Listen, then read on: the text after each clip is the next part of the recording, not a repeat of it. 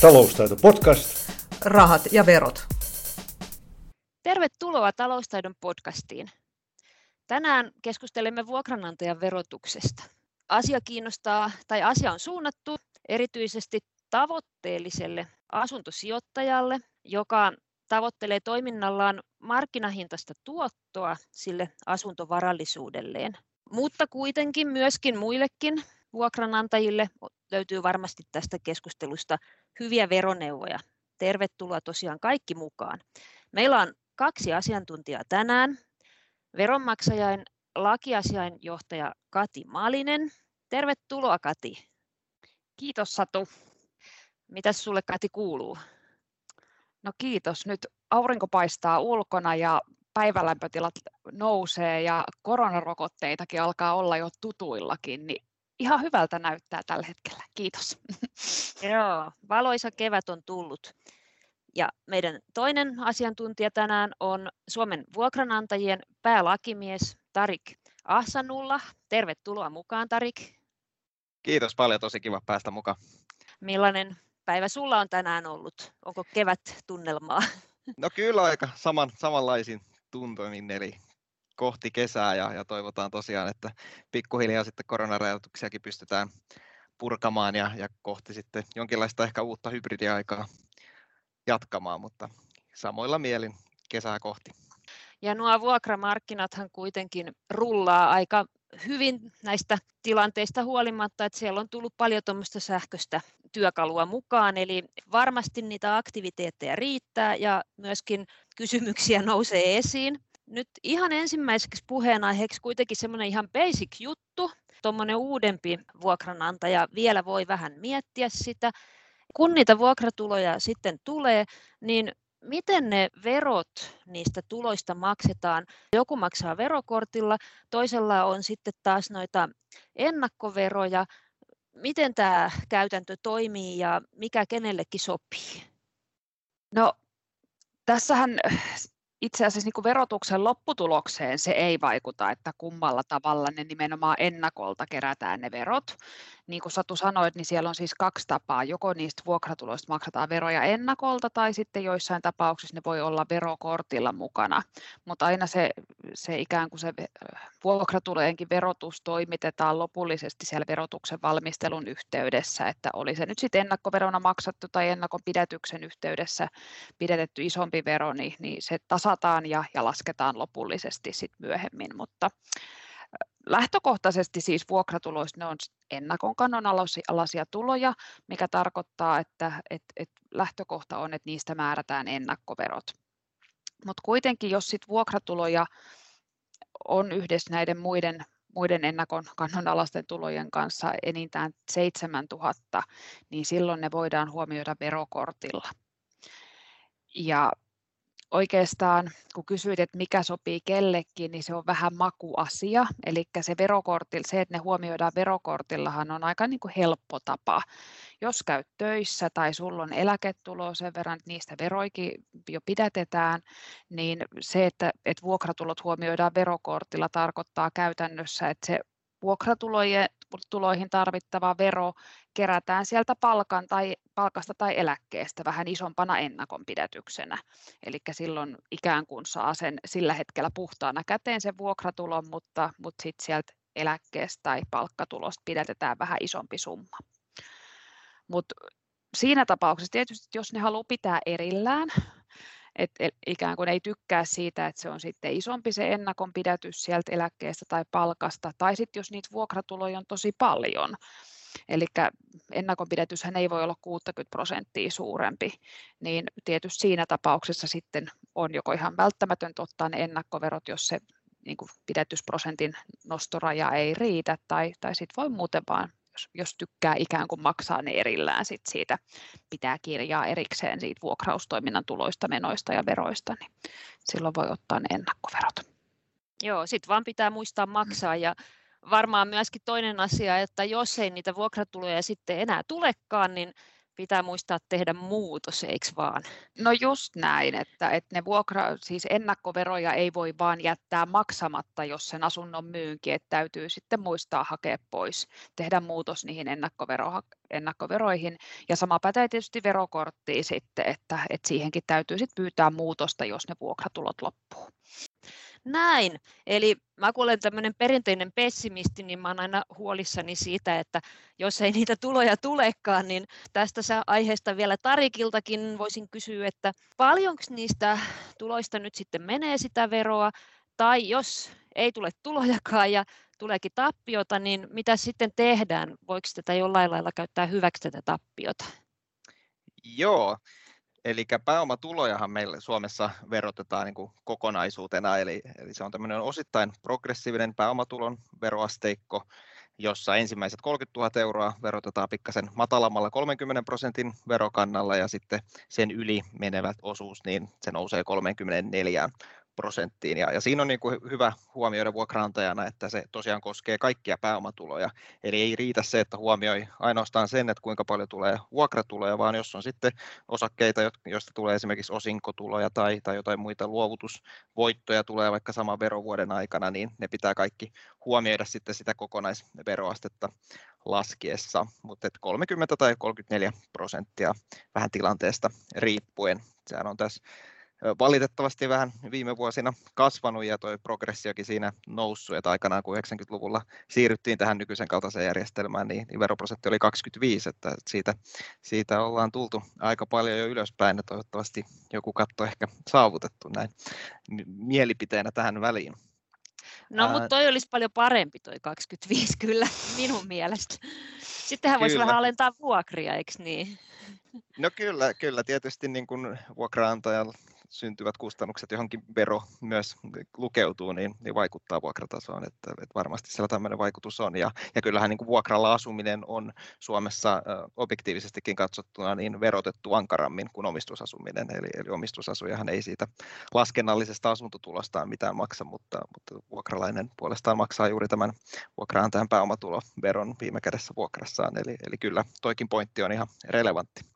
No toi laskennallinen asuntotulo kuule keikahtaa sitten, kun ensimmäinen putkiremontti pamahtaa tai kattoremontti tai mitä onkaan, että mä en nyt ihan usko kaikkia, mutta, mutta hei näistä tosiaan näistä sitten niistä vuokratappioista, niin, niin tota, miten niiden kanssa sitten, että voiko niitä jostakin vähentää?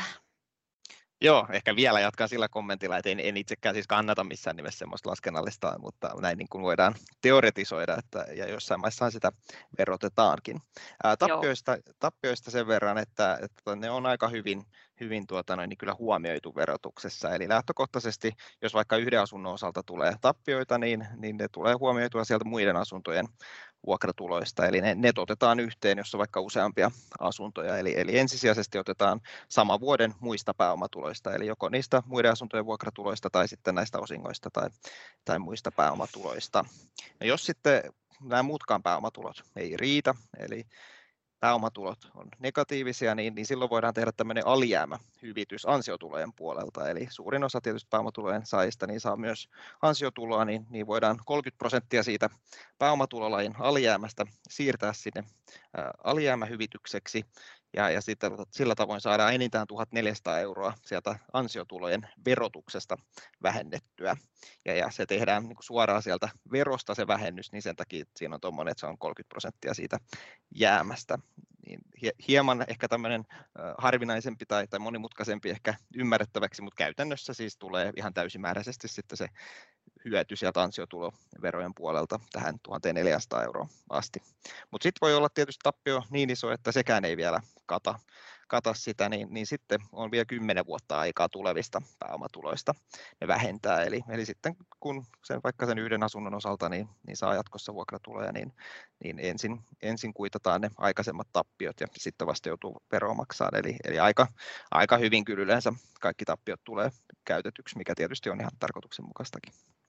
No toi on mukavan turvalliselta kuulostava järjestelmä, että Ja tuosta on no, ehkä niin. hyvä huomata vielä, vielä lisäksi tuohon, että et, et tosiaan on siinäkin mielessä turvallinen, että tappiothan huomioidaan viran puolesta siellä verotuksessa, että et se riittää, että ne ikään kuin ne kusta, kulut ilmoittaa sen, sen syntymisvuoden verotukseen ja sen jälkeen se verohallinnon järjestelmä kyllä huomioi, että niitä ei tarvitse muistaa erikseen vaatii sit seuraavina vuosina. Niin Kyllä, Oikein hyvä. Näin. Joo, toki Joo. kannattaa tarkistaa, että ne oikein on siellä aina. Juuri näin, Joo, tarkistaa täytyy.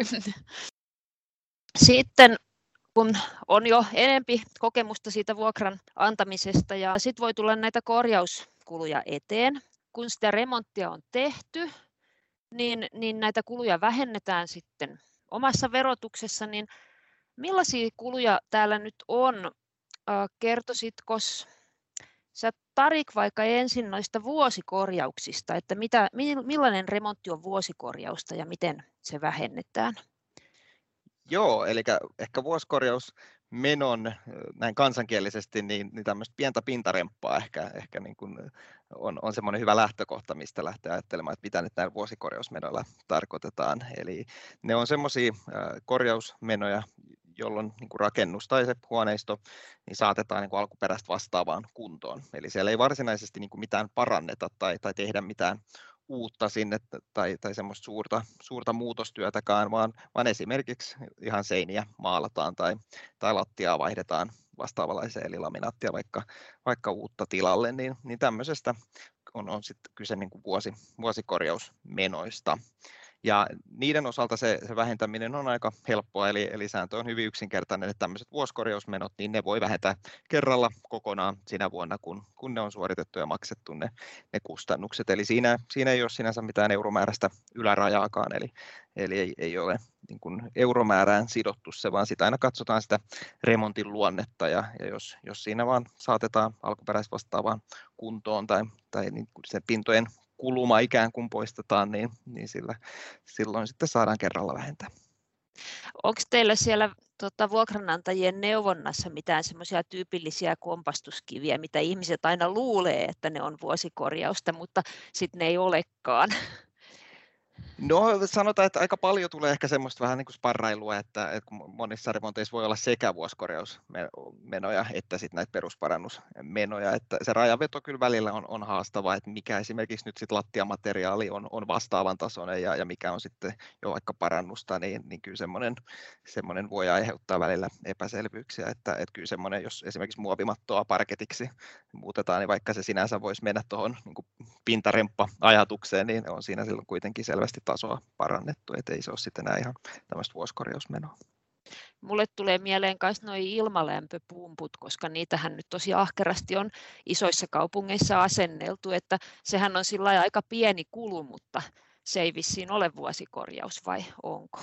No, tämä on ihan, ihan hyvä. Tämä itse asiassa on, ei ole vuosikorjaus eikä ole perusparannusmenokaan, eli se, se ilmalämpöpumppu on oikeastaan niin kuin kaluste. Eli sehän on, on niin kuin laite sinne, sinne huoneistoon, eli, eli se on niin kuin näihin jääkaappeihin ja liesiin verrattavissa, jotka sitten vähennetään vielä, vielä vähän eri tavalla, mutta jos se ilmalämpöpumppu, siihen voi toki niin kuin sisältyä myös, myös ehkä niin kuin muuta, muuta kustannusta ja muuta remonttia, niin sitten ne pitää tapauskohtaisesti arvioida, mutta, mutta se ilmalämpöpumppu niin kuin käsitellään kalusteena. Sitten vielä niin sitten on näitä isompia remonttihankkeita, joita sanotaan perusparannukseksi. Kertoisitko sä Kati, että mistä silloin on kyse? Joo, aika hyvin tuossa Tarikkin jo tota, niin taustotti, että, että ne kustannuksethan ei ole ratkaisevaa, vaan se, että minkä tyyppistä remonttia tehdään. Vähän tuohon Tarikin juttuun kanssa täydennyksenä, niin tietysti niin kuin aikahan kanssa vaikuttaa siihen, että se mikä, mikä niin kuin materiaali nyt on tarjolla on ehkä erilaista kuin mitä on ollut 20 vuotta sitten tarjolla. Että tuo lattia-asiakin on hyvä kysymys, että, että nykyään niin kuin muovimattoikin on monen tyyppisiä, joku voi olla kalliimpikin kuin parketti. Et se on usein sellaista vähän tasapainoilua itse asiassa, että mikä on perusparannusta. juuri sitä, kyllä. kyllä. Joo, vähän, vähän, vähän sellaista tasapainoilua, mutta että oikeastaan niin kuin siis sen, vuosikorjauksesta perusparannus eroaa siis sillä, että, että, että perusparannuksilla sitä, sitä huoneistoa korjataan erilaiseksi, tasokkaammaksi tai muut, tehdään ihan selviä muutostöitä. Eli sitä voidaan No rakennusta voidaan laajentaa tosiaan tai, tai huoneistossa voidaan sitten tehdä sellaisia niin ihan selvästi tason parannuksia, mitkä on sitten perusparannusta. Ja kun ne vuosikorjaukset sai vähentää kerralla maksuvuoden verotuksessa, niin näissä perusparannuksissa sitten on se sääntö, että ne voi joko lisätä hankintamenoon, eli vähennetään vasta sitten, kun se asunto joskus myydään sieltä myyntivoittoa laskettaessa, tai sitten ne voi vähentää vaikutusaikanaan käytännössä enintään 10 vuoden tasapoistoin sitten.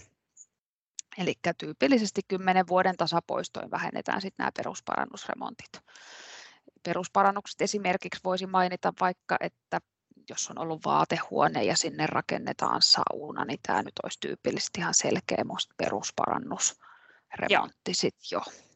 Joo. Ja mikäli ei ole myyntiaikeita sille asunnolle, niin silloin varmaan on niin kuin mukavampi vähentää sitten poistoina, mutta jos Joo. on se myynti kajastaan jossakin tulevaisuudessa, niin sitten maltaa sinnekin asti odotella. Niin, kyllähän niistä nopeammin sen verohyödyn saa, kun, tai sen hyödyn siitä investoinnista verotuksessa, kun sen laittaa sieltä tasapoistoina, va- vaatii niitä vähennyksiä. Ja kuitenkin sitten, jos sit osa, osa ei ole ehtinyt vähentää siinä vaiheessa, kun se myyntihetki tulee ajankohtaiseksi, niin loput saa vähentää sitten siinä myynnin yhteydessä, ellei sitten lasketa tuolla hankintameno olettamalla sitä myyntivoittoa. Joo. Kiitos. No tuota, mä nyt jatkan vielä tästä vähennysaiheesta, kun se tuntuu niin mieluisalta itselle, itselle tota, ja kuluista. Kuluja siis voi vähentää, kun asunto on vuokraustoiminnan käytössä, mutta tässä on minusta monesti ollut kyllä tosi paljon keskustelua tuolla vuokranantajien nettipalstoillakin, että koska se nyt sitten on siellä vuokraustoiminnan käytössä, mitä se sitten tarkoittaa käytännössä? Ja, ja miten verottaja katsoo tätä asiaa, kuinka se verottajalle esitetään? Jatkatko vielä Katia, kerrot? Joo, No, tässä on vähän eri tilanteita, että milloin tätä täytyy miettiä, että milloin se on vuokraustoiminnan käytössä. Ja tietysti tyypillinen on nyt sit se, että se joko ostetaan se uusi asunto niin, että siellä ei asu vuokralaista, tai sitten aiemmin vaikka omassa käytössä ollut asunto aiotaan laittaa vuokralle niin vuokraustoiminnan käytössä se on siitä lähtien, kun sinne aktiivisesti aletaan etsiä sitä vuokralaista. Ja se nyt tarkoittaa sit sitä, että siitä pitäisi olla sit jotain dokumentteja, vaikka joku vahvistus jossain oikotiellä ilmoittamisesta tai vahvistus sitten välityssopimuksen tekemisestä tai jotain muuta. Joku dokumentti, millä pystyy osoittamaan, että se aktiivinen vuokralainen etsintä on, on alkanut. Et puskaradion käyttäminen ei ole vielä ihan riittävän aktiivista kyllä. Että jos vaan työpaikalla kertoo työtovereille esimerkiksi. No tämä on aika usein ollut just sitä kysymystä, että, että nyt on ostettu asunto ja on ostettu vähän huonokuntoinen ja olisi tarkoitus laittaa sitä kuntoon ja vuokrata, niin hyväksyykö tuo verottaja sitten, että jos se on tavallaan niin kuin vaikka ilmoitettu tarjolle vuokralle, mutta se vuokralainen ei ole vielä löytynyt ja siellä tehdään sitä remonttia, niin meneekö se sitten se remontti, hyväksytäänkö se kuluksi. Joo, olet siinä aivan oikeassa, että on kyllä meilläkin niin kuin tosi, tosi tota yleinen kysymys ja yleinen tilanne tietysti, eli, eli hankitaan ja jopa etsitään ihan niin kuin tarkoituksella markkinoilta vähän semmoisia huonokuntoisia asuntoja, mitkä sitten ajatellaan, että voidaan sitä vuokrausarvoa niin kuin parantaa omalla vaikka remonttitaidolla, mikä on sinänsä ihan hyvä sijoitustrategia, mutta siinä on tosiaan tämmöinen verotuksellinen asia, mikä pitää huomioida, eli, eli tämän hankinnan yhteydessä, jos sitten tekee siellä remonttia, niin ne menee lähtökohtaisesti kaikki sinne hankintamenoon ja niitä ei voi sitten vuokratuloista vähentää. Eli, eli tässä hankinnan yhteydessä tehtävän remontin vähennys kelpoisuuden osalta, niin sillä ei ole enää merkitystä tuolla meidän äskeisellä keskustelulla, että mikä nyt on vuosikorjausta ja mikä perusparannusmenoa, vaan siinä hankinnan yhteydessä on tämmöinen poikkeus ihan korkeimmassa hallinto-oikeudessa ratkaistu, että, että silloin, silloin ne kustannukset menee aina sinne hankintahintaan. Eli toki tulee niin kuin aikanaan hyödynnetyksi sen luovutusvoittoverotuksen kautta, mutta ei saa siinä, siinä tuota, vuokraustoiminnassa sitten saman tien semmoisia remonttikuluja vähentää. Eli ensin pitäisi löytää semmoinen vuokralainen, joka viihtyy vähän törkysemmässä lukaalissa ja, ja sitten säästää ne korjaushalut vasta siihen vaiheeseen, kun joko sitten tämä nykyinen vuokralainen on siihen suostuvainen, että siellä saa ruveta remppaamaan, tai sitten jos se vaihtuu se vuokralainen, niin sitten Joo, näin, näin juuri. Ja sitten tietysti seuraava kysymys on, on meiltä usein, että no kauas siellä sitten tämän jonkun vuokralaisen, joka suostuisi siihen, siinä kunnossa olevaan huoneistoon muuttamaan, niin täytyy asua ja, ja siitä ei, ei tarkempaa niin kuin oikeuskäytäntöä ole ja, ja tämän niin kuin verottaja ohjeessaankin toteaa, että, että heidän käsityksen mukaan riittää, että vuokrainen on muuttanut asuntoon, että ei, ei ole semmoista niin kuin ajallista edellytystä sitten sen, sen osalta, että kauan sen ensimmäisen vuokraisen siellä pitäisi viihtyä vähän huonokuntoisemmassa asunnossa. Joo, että semmoista pientä kikkailun mahdollisuutta tuossa nyt ilmeisesti sitten on, tai jotkut yrittää.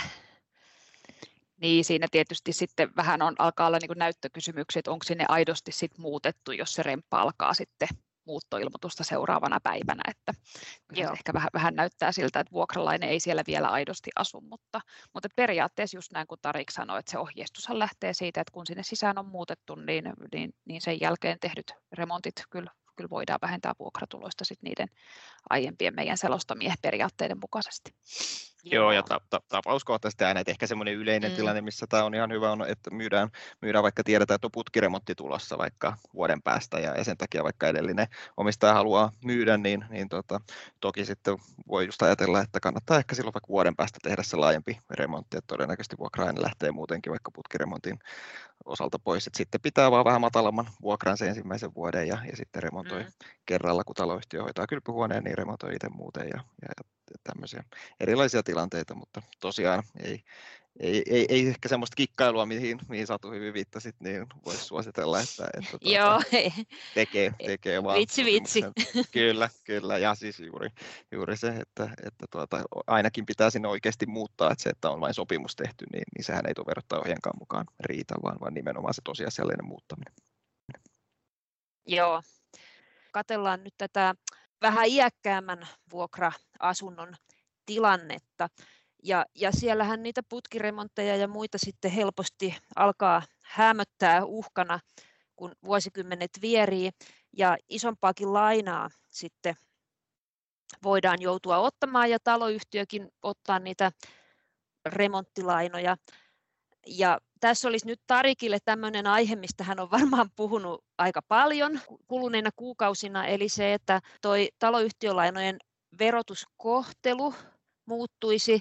Verovähennysoikeus vuokratuloista se on ehdotettu poistettavaksi, jotta kansalaiset ei velkaantuisi niin paljon näiden uusien äh, hankintojensa kanssa, mutta tämä nyt sitten nykyehdotuksen mukaisesti on sivunnut myös näitä korjaushankkeita, niin sanotko Tarik, että miten asuntosijoittaja nyt tulisi tähän tilanteeseen suhtautua?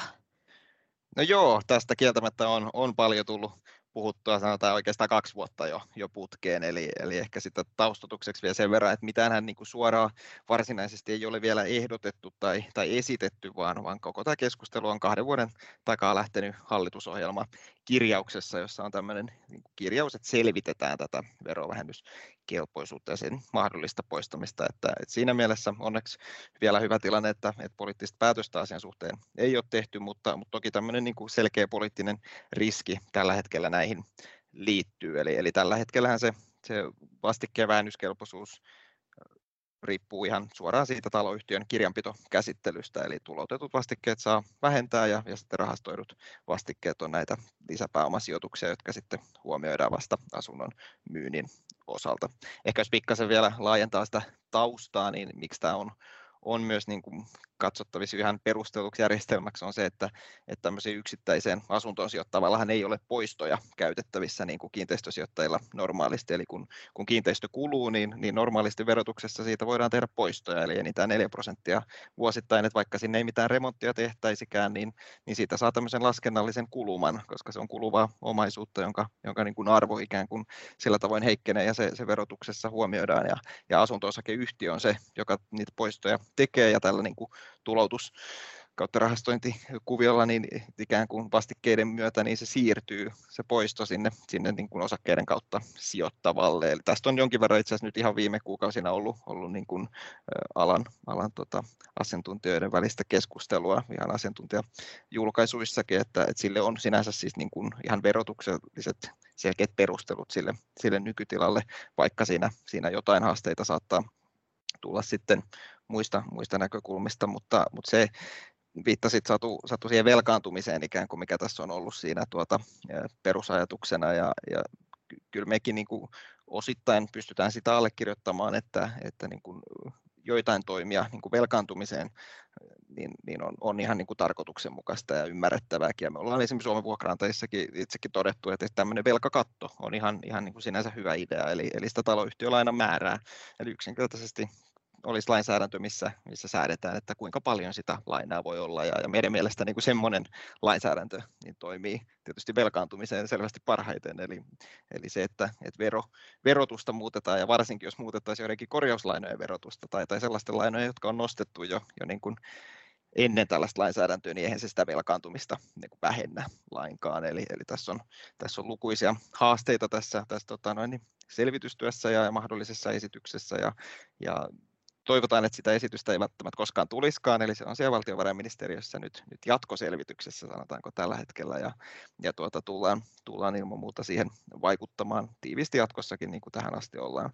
Mutta ehkä vielä sit siihen varsinaiseen kysymykseen tämän alustuksen jälkeen, eli miten, miten sit yksittäisen sen, sen tuota, tavallisen sijoittajan kannattaa nyt varautua, niin ensinnäkin tämä kannattaa tiedostaa, että tämmöinen, tämmöinen niin kuin selkeä riski on olemassa ja, ja varsinkin niin kuin tiedostaa siinä kohtaa, että jos se oma strategia on, on esimerkiksi perustunut pitkälti vaikka monien uudiskohteiden hankintaan ja on laskenut sen oman kassavirran siten, että ne, ne saa vähentää ne pääomavastikkeet kokonaisuudessaan, niin, niin kyllä silloin, silloin tämä pitää ainakin tiedostaa ja, ja sitä kautta miettiä sitä omaa, oman niin kuin sijoitussalkun riskiä. Ja, ja sitten toisaalta, jos on näitä korjauslainoja, jotka esimerkiksi tällä hetkellä tuloutetaan, voi olla päätöksiä, että ne kertasuorituksetkin pystytään tulouttamaan, niin, niin nyt voi olla ihan järkevä hetki miettiä, että ne maksaisi vaikka tänä vuonna pois ainakin osan, eli semmoiseen ei sitten enää jälkikäteen pystyttäisi puuttumaan kyllä.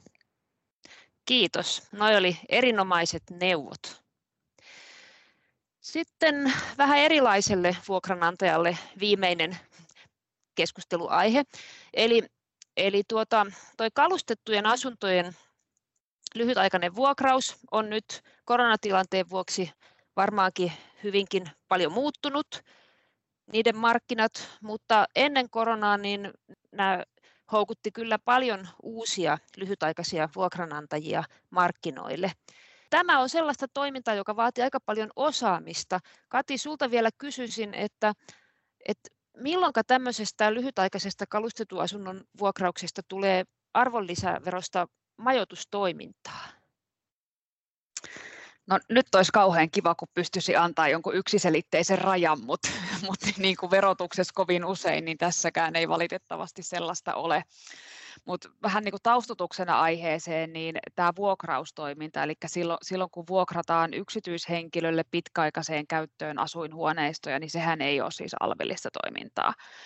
Mutta sitten taas siinä vaiheessa, kun, kun, kun se kohde on kalustettu ja niitä vuokrataankin tällaisiin hyvin lyhytaikaisiin käyttöihin, niin vaikka se on siis yksityishenkilöille tapahtuvaa, niin, niin sehän niin kuin alkaa kuulostaa siis hotellitoiminnan kanssa ja muun majoitustoiminnan kanssa kilpailevalta toiminnalta, eli se voidaan verotuksessa sitten katsoa tällainen lyhytaikainen kalustettujen asuntojen vuokraus niin majoitustoiminnaksi. Ja toisin kuin se tavallinen vuokraustoiminta, niin sitten tämä majoitustoiminta on tosiaan alvillista, eli silloin siitä, siitä niistä vuoksista täytyisi sitten alvit tilittää valtiolle. Ja oikeastaan siis niin kun, jos nyt mietitään taas sitä tyypillistä suomalaista asuntosijoittajaa, jolla on yksi tai kaksi asuntoa, niin niin ainakin niin kuin siinä tapauksessa, että, että siellä on niin kuin ikään kuin mahdollista yksityiskäyttöäkin niissä kohteissa, niin, niin ei tällainen niin kuin 1-2 kohdetta, jossa niin kuin yksityiskäyttöäkin hetkittäin on, niin vielä siitä toiminnasta majoitustoimintaa tee, mutta mitä laajamittaisempaa se on, ja jos siellä sitä yksityiskäyttöä ei ole, niin niin silloin se saattaa sitä majoitustoimintaa olla. Et siinä kiinnitetään siis siinä se on kokonaisarviointi, mikä siinä sitten tehdään ja kiinnitetään huomiota siihen, että kuinka monta tällaista kohdetta on lyhytaikaisesti vuokrattavana, onko esimerkiksi tehty ilmoituksia siitä, että aloitetaan tällainen majoitustoiminnan harjoittaminen ihan niin kuin virallisesti, ja tosiaan kuinka aktiivisesti sitä vuokrataan, onko se ihan ympäri vuoden tässä lyhytaikaisessa käytössä vai onko se esimerkiksi johonkin kesäjuhlaan, että nyt Turussa Ruislokin aikaan tai, tai Porissa sitten Porin jatsien aikaan annetaan tällaista lyhytaikaista majoitusta. Että kaik, kaikkeen tällaisen kokonaisarvioinnin perusteella sitä sitten mietitään, mutta että ihan sitten niin harvemmin sen yhden asunnon kohdalla tarvii miettiä, mutta toisaalta yksikin asunto, jos ihan selvästi on pelkästään siinä lyhytaikaisessa majoituskäytössä ja ihan selkeästi aktiivisesti markkinoidaan ja se on koko ajan vaan siinä käytössä, niin sekin voi olla sitten majoitustoimintaa. Mutta tota, tokihan tämä korona nyt sitten muutti tämän tilanteen, että mä sanoisin, että aika moni sellainen, jolla nyt aiemmin ehkä oli Airbnb käytössä se, se sijoitusasunto, niin on nyt kyllä vuokrannut sitä sit pitkäaikaiseen vuokrakäyttöön, että, että tämäkin nyt sitten taas on, on sitten ehkä osoitus siitä, että, että ei se nyt tällaisella yhden kahden asunnon omistajalla sitten sitä majoitustoimintaa sit välttämättä olisi. Mutta ennakkoratkaisun paikka melkein, jos sellaista niin kuin laajamittaisemmin sitten harjoittaa. Niin, ja mulle tuli mieleen vielä tämmöinen, olen joskus haastatellutkin jotakin ihmistä, jolla oli semmoinen kombo, että hänellä oli niin kuin omasta asunnosta yksi huone, mutta sitten, jota hän vuokrasi, mutta sitten hän tarjosi myöskin aamupalaa, että siellä oli joku jääkaappi siellä vuokratilassa, mistä sai sitten aamiaistarvikkeet ja, ja varmaan sitten noi vuoden vaatteetkin pestiin ja niin kuin pyyhkeet ja tämmöiset, niin liittyykö, vaikuttaako tuommoinen, että lisäpalveluja, niin osaatko no, sanoa?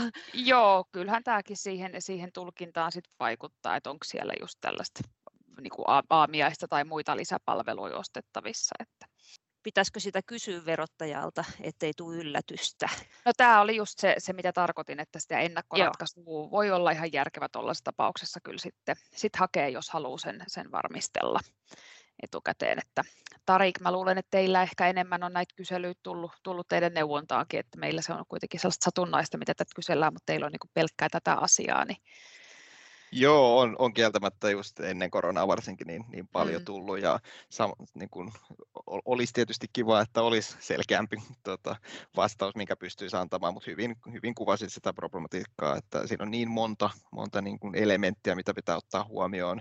Ehkä tuohon Satun esimerkkiin vielä viitaten, niin, niin kun siellä on se ammattimaisuuden kriteeri, niin tuollainen, jos on yksi huone omasta asunnosta, niin, niin mun mielestä siinä ei ainakaan se ammattimaisuus mm. kyllä täytyy, että vaikka aamupalaakin tarjottaisiin. Että se, sitten taas tällaisessa, jos sulla on kaksi huoneistoa pelkästään niin kuin Airbnb-käytössä ja, ja niissä olisi vielä aamupalat ja jotain, tarjotaan sitten jotain kaupunkiajelua tai, tai tämmöistä vielä, niin, niin sitten se vaikuttaisi kyllä siinä, siinä tilanteessa lisäpalvelut kyllä siihen arviointiin. Eli todella, todella haastava aihe. Verottajalla on aika itse asiassa laaja, laaja ja sinänsä niin kuin hyvä ohjeistuskin tästä, eli löytyy, löytyy tuolta majoitustoiminnan arvonlisäverotuksesta syventävä ohje, jossa on tätä oikeastaan ihan samaa, samaa pohdintaa, mitä tässä käytiin, niin, niin verottajan sitten tulkintaa ja niitä kriteerejä kriteereitä, että, että tota, jos, jos mietityttää semmoista toimintaa tässä vaikka koronan jälkeen, kun toivottavasti matkailu elpyy vahvasti, niin harkitsee, niin, niin suosittelen kyllä tutustumaan siihen ohjeeseen ja se ennakkoratkaisu voi olla ihan hyvä idea kyllä.